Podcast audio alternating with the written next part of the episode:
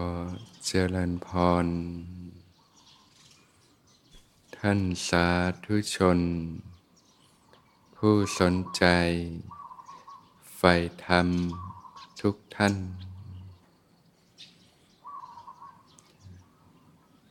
ก่อนที่จะเข้าสู่ช่วงของการฝึกปฏิบัติ ก็จะตอบคำถามก่อน น้อมกราบขอบพระคุณท่านพระอาจารย์ในความเมตตาต่อท่านสาธุชนทางบ้านเจ้าค่ะ ถ้าฟังธรรมทุกวันจะได้อานิสงส์เช่นไรบ้างเจ้าค่ะ ก็ได้ความรู้ความเข้าใจนะทำให้เกิดศรัทธานะความเริ่มใส ในการตรัสรู้ของพระสัมมาสัมพุทธเจ้านะ ศรัทธาในพระรัตนตรัยนะ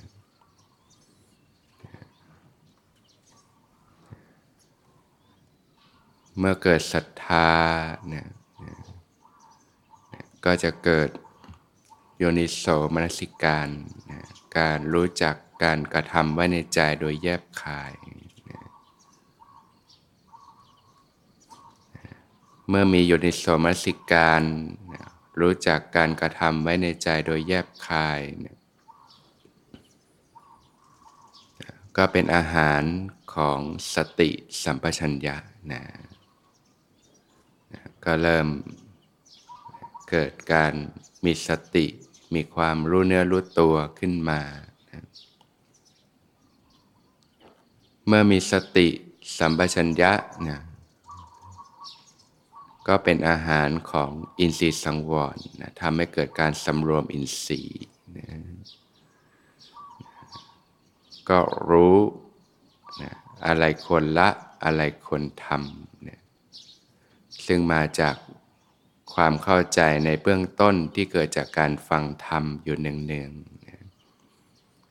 เรียกว่าสุตตะมนปัญญานะปัญญาที่เกิดจากการฟังธรรมนะก็เกิดความรู้ความเข้าใจ ปัญญานี่เปิดเหมือนแสงสว่างนะเมื่อเราอยู่ในที่มืดนะมองอะไรก็ไม่เห็นก็ไม่รู้จะทำอะไรนะแต่ถ้ามีแสงสว่างเกิดขึ้นก็พอมองเห็นทางนะก็เริ่มรู้นะสิ่งใดควรทำสิ่งใดควรละต่าง เมื่อได้ฟังทรงจำไว้กลับมาคบคิดพิจารณาอยู่เสมอเนี่ยเกิดอยู่ในสมสิการ การกระทำไว้ในใจโดยแยบคาย ก็เกิดจินตามยปัญญา ปัญญาที่เกิดจากการคิดพิจารณาต่างๆนะก็มีความรู้ที่ลึกซึ้งขึ้นนะ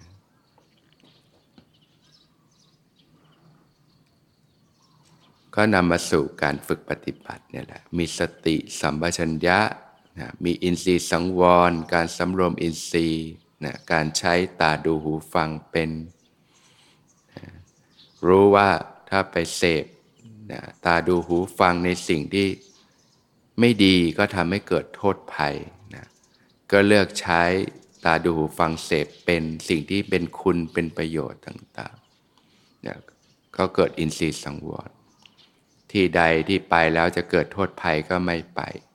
ที่อโคจรต่างๆ ที่ใดควรดำเนินไปที่ทำให้เกิดสิ่งที่เป็นคุณเป็นประโยชน์เนี่ยก็รู้จักแยกแยะได้นะชีวิตคนเราที่ปัญหาชีวิตมากมายมันมาจากแยกแยะไม่ได้นะเราก็หลงทำสิ่ง ที่ผิดพลาดที่จะก่อปัญหาตามมามากมาย เช่น อบายมุกเนี่ยดำเนินไปในทางเสื่อมต่างๆ แต่เมื่อได้ฟังธรรม เกิดการพิจารณาธรรมก็เริ่มละสิ่งเหล่านี้ได้ ละทางแห่งความเสื่อมทั้งหลาย ที่เรียกว่ารู้อะไรเป็นทางแห่งความเสื่อม บาปอากุศลธรรม ให้ผลเป็นความทุกข์เป็นทางแห่งความเสื่อม รู้อะไรเป็นทางแห่งความเจริญ บุญกุศล เป็นทางแห่งความเจริญให้ผลเป็นความสุข นะธรรมชาติทุกคนก็อยากมีชีวิตที่ดีมีความสุขแต่เพราะความไม่รู้เนี่ยทำให้หลงทำสิ่งที่ผิดพลาดมากมาย แต่เมื่อฟังธรรมเนี่ยก็เป็นจุดเริ่มต้นที่ดีที่ทำให้เกิดการ ความรู้ความเข้าใจ และนำมาสู่การใช้ชีวิตที่ถูกต้องนั่นเองตั้งแต่เรื่องกายภาพพื้นๆ การใช้ชีวิตต่างๆ เรียกว่ามีศีลอย่างเงี้ยนะต่างๆ อินทรีย์สังวรก็เป็นอาหารของสุจริตสามเนี่ยแหละนะทำให้กายสุจริตวาจาสุจริตใจสุจริตมีความสะอาด เหมือนร่างกายที่ต้องอาบน้ำชำระกันทุกวันนะถ้าไม่ชำระก็หมักหมมตัวเหม็นนะก็กายสะอาด วาจาสะอาดใจแต่ก็คืองดเว้นจากการเบียดเบียนทุจริตต่างๆนะเรียกว่าละความชั่วทั้งปวงทำแต่ความดีนั่นเองนะก็ต้องเป็นเรื่องของศีลนะเป็นพื้นฐาน เป็นกรอบวิธีชีวิตที่ถูกต้องดีงามต่างๆ ก็เกิดขึ้นนะเหมือนบ้านเราที่ต้องมีรั้วนะรั้วก็ป้องกันขโมยกระโจนอันตรายต่างๆเนี่ย สุจริตสามกายวาจาใจสะอาด ที่เรียกว่ากุศลกรรมบทสิบก็เป็นอาหารของสติปัฏฐานสี่นะก็นำมาสู่การเจริญสติปัฏฐาน ซึ่งเป็นทางสายเอก ที่นำไปสู่การหลุดพ้นจากทุกทั้งปวงได้นะสุจริตสติปัฏฐานสี่ก็เป็นอาหารของโพชงเจ็ดองค์แห่งการตัสรู้นี่ ดังนั้นการฟังธรรมนี่เป็นประตูเป็นจุดเริ่มต้นที่นำพาชีวิตไปสู่วิถีที่ถูกต้อง ชีวิตที่ร่มเย็นเป็นสุขนะนะจริงๆแล้วโอกาสที่ได้ฟังธรรมเนี่ยนะเป็นสิ่งที่เกิดขึ้นได้โดยยากนะแต่ยุคนี้ก็มีโอกาสแล้วนะก็นะ การได้ฟังธรรมทำให้เกิดศรัทธา เกิดความรู้ความเข้าใจที่ถูกต้อง รู้อะไรเป็นอะไรแยกแยะยายก็นำไปสู่การใช้ชีวิตที่ถูกต้อง เมื่อใช้ชีวิตถูกต้องเหตุถูกผลก็ถูกต้องชีวิตก็ร่มเย็นเป็นสุขนะเป็นไปเพื่อประโยชน์เกื้อกูลนะเพื่อความสุขตลอดกาลนานได้ จนถึงทำให้การเข้าถึงการหลุดพ้นจากกองทุกข์ทั้งปวงได้ทีเดียวนะ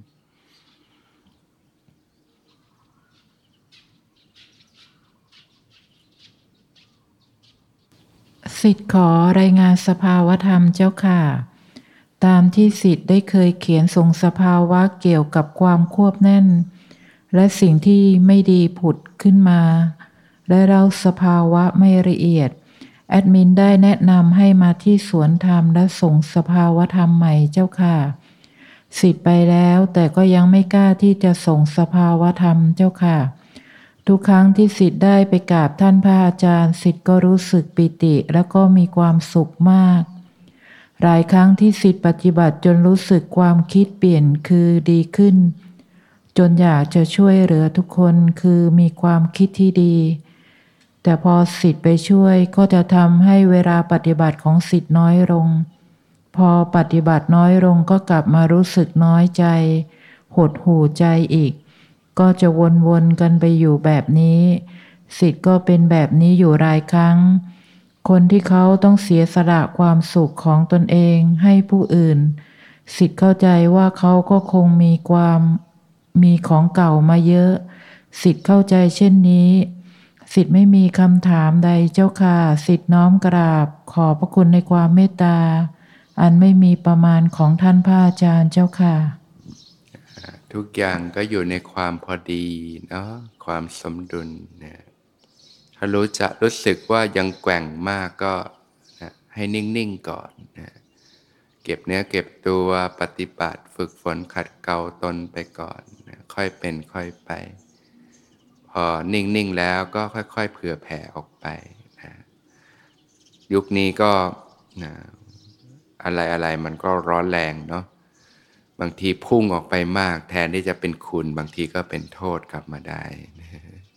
เพราะฉะนั้นก็ต้องเริ่มจากรากฐานที่มีความมั่นคงในตนเองก่อนนะให้มีความนิ่งความสงบภายในก่อนนะ ส่วนการที่จะเผื่อแผ่ออกไปก็เริ่มจากเล็กๆ น้อยๆนะสิ่งที่เป็นการใช้ชีวิตพื้นฐาน ความมีน้ำใจต่อกันต่างๆ การช่วยเหลือเกื้อกูลกัน ค่อยเป็นค่อยไปนะให้ระมัดระวังบางทีจิตมันพุ่งไปมากนะเรียกว่ามันพุ่งไปเกิน พอพุ่งทีนี้นะไปสัมผัสโลกมากก็แรงเหวี่ยงแหละนะก็ลวนนะพัน ให้มีฐานที่ตั้งที่มั่นคงก่อน แล้วค่อยเป็นค่อยไปนะให้ใส่ใจสังเกตตรงจิตที่มันจะคอยพุ่งนี่แหละนะเวลาบางครั้งเริ่มเก็บเนื้อเก็บตัวปฏิบัติจิตร่มเย็นมีความสุขนี้ใจมันคอยจะพุ่งทยานอยากที่จะออกไปเผื่อแผ่หรือช่วยเหลือคนอื่น ใจที่พุ่งเนี่ยมันเอ็นเอียงแล้วมันเกินความเป็นกลาง ให้รักษาความเป็นกลางคือความเป็นปกติ ความเป็นธรรมดาไว้ ถ้ามีเหตุปัจจัยเกิดขึ้นให้ช่วยเหลือก็ช่วยเหลือ อย่างเงี้ยเป็นต้นโดยที่ไม่ต้องไปพุ่งออกไปมากนะพุ่งเนี่ยมันจะเวี่ยงไปอีกด้านนะกับซึมเนี่ยมันก็เวี่ยงไปอีกด้านใช่ไหมจิตมันพุ่งก็เวี่ยงไปอีกด้าน จมมันก็เวี่ยงไปอีกด้าน มันก็ยังเป็นทางสุดตรงทั้งคู่อยู่นะ ก็ดำเนินอยู่ในทางสายกลางความพอดี ความเป็นปกติ ความเป็นธรรมดานั่นเองนะจิตจะมีความตั้งมั่นเป็นกลางอยู่นะมีความยิ้มมีความรู้สึกเย็นน้อยๆในใจอยู่เนี้ยนะพอมีเหตุปัจจัยมันจะพากดขึ้นเองแหละก็นะก็ทำด้วยความมีน้ำใจ ความเห็นอกเห็นใจกันเนี่ยความ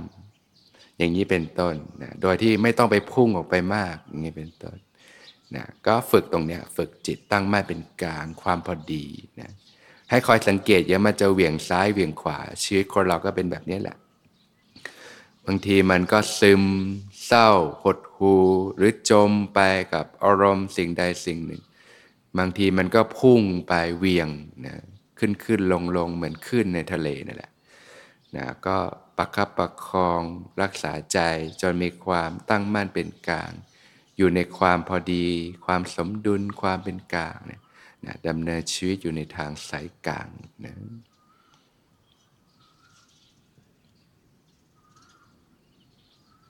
เรียนสอบถามสภาวะธรรมพระอาจารย์เจ้าค่ะ